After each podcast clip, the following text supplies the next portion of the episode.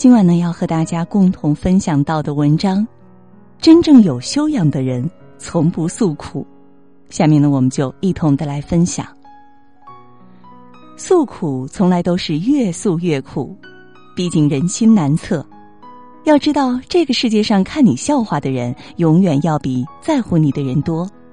我们总该学着做个不动声色的大人，在哭泣过后，会把眼泪藏起来。疲倦以后，不需要他人的安慰，在外面欢笑，把伤感藏在最深处。这不是忍耐，也不是委屈，而是历尽千帆后对别人和自己人生的最好尊重。所以，真正有修养的人，从不轻言悲苦，因为当你只顾着自己的嘴上痛快了，就会在不知不觉中丢失了体面。我常常会问自己：人和人之间真的没有感同身受吗？很遗憾，每次得到的答案都是肯定的。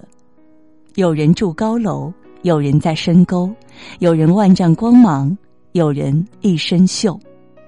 尽管我们从不缺关心自己的人，但很多时候，别人的关心对你而言只有客套。能感知自己痛苦的人，也只有自己。在抑郁症的超话中。我曾看到过这样一条内容，我曾经劝过一个重度抑郁症的人，我和他说：“我吃过全世界最好吃的小蛋糕，你要乐观，哪天来我的城市，我请你吃。”后来因为某件事，我也抑郁了，小蛋糕不好吃了，整夜整夜的睡不好觉，没有音乐我会死，突然觉得之前的我是多么自以为是。以一个旁观者的身份劝别人乐观太容易了，但你并不懂他经历了什么。这世上没有谁可以一生无忧无虑，也没有谁可以不承受丝毫的苦与痛。也许我们每个人在别人眼中都是一道亮丽的风景，但别人却从来不会知道，在这风景的背面是怎样的心酸和无助。但别去抱怨生活，更别时时刻刻和别人诉苦。毕竟有些人和有些事情，光是遇到就已经足够幸运了。所以苦不言，痛不语，自己的路自己走。总有一天，你会回头来感谢那个曾经沉默的自己。众生皆苦，而你的诉苦贬低了自己，又打扰了别人。苦是人生常态。每个人都会有一时想要倾诉的欲望，但真正有修养的人都选择了把苦自己咽下，不是不辛苦，只是他们明白，大家也都有各自的苦与累，自己的诉说只会增添彼此的负面情绪，所以他们用自己无比轻松的表面掩盖了所有坏情绪，扛着压力默默前进，不动声色的生活着。微音杂志上刊登过这样一个故事。这是一个男人创业成功之后又失败的经历。成功的时候，身边的人不管之前是怎样的，都纷纷投靠他，希望可以得到一些指点。大家都夸他能干。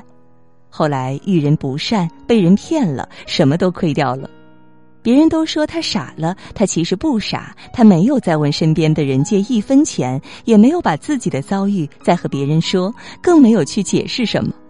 他心里清楚的很，现在多说什么都无益，只有自己慢慢的再重新爬起来。这一段路很艰辛，且他只能够靠自己。这个世上每个人都在负重前行，你帮不了我，我也替不了你，很苦也很累。但既然活在这个世界，就要学会承担和承受，会把哭声调成静音，会把委屈化成动力。让自己变成一个真正坚强的大人。当你坚强到无懈可击，当你勇敢到无所畏惧时，你也就终究被生活所善待。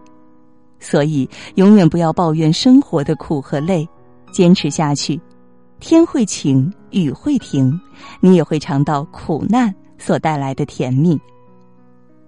人成熟的标志之一是失去倾诉欲。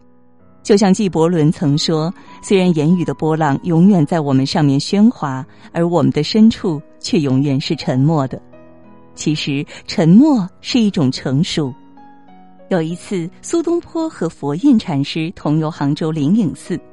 苏东坡见大殿上的观世音菩萨手中挂着念珠，觉得很奇怪，便问佛印禅师：“世上都在念观世音菩萨的名号，希望能得到他的护佑，为什么他手上也挂着一串念珠？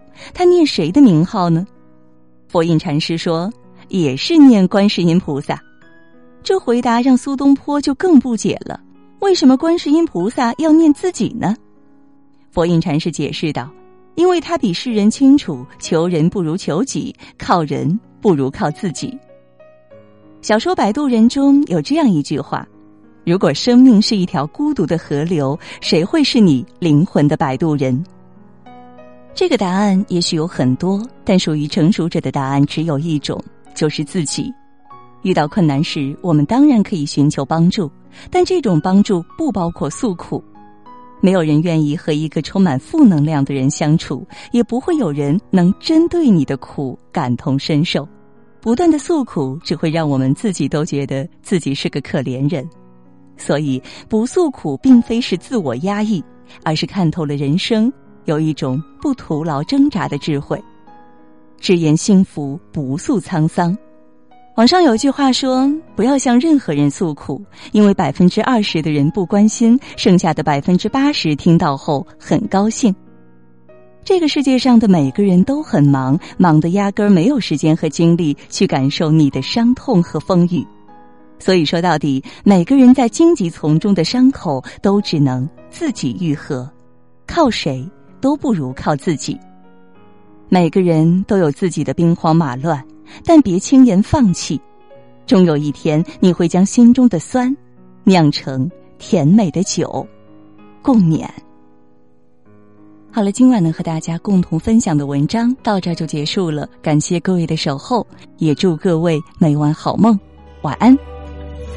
是不是领略过光彩流离，就希望少一点纸醉金迷？最开始的人，别有用的心，此刻都没了力气。是不是拥抱着太多回忆，便疏远了与明天的距离？相爱的目的，分手的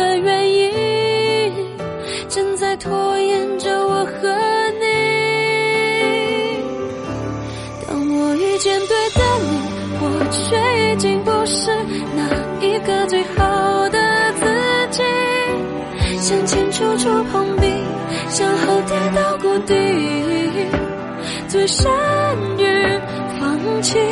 当我错过对的你，你会不会变成比现在更好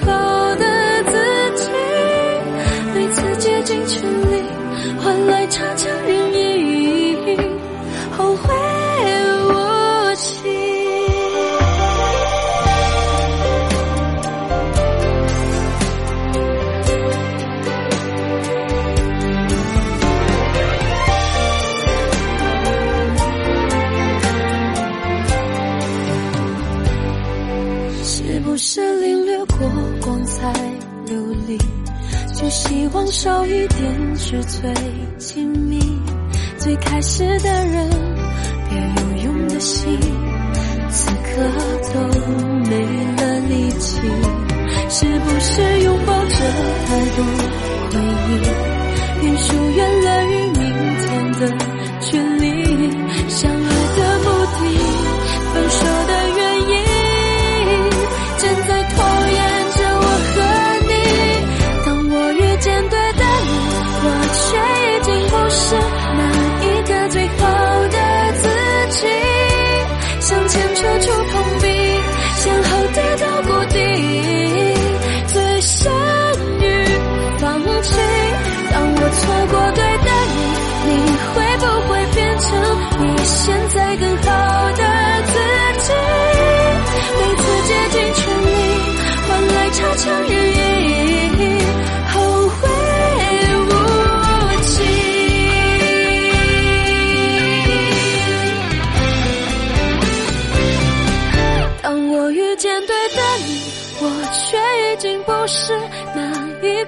好的自己。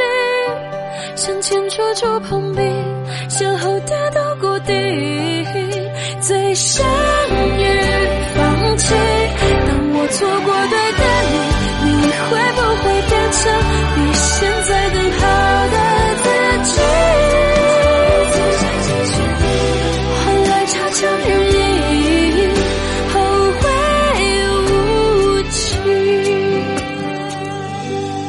次竭尽全力。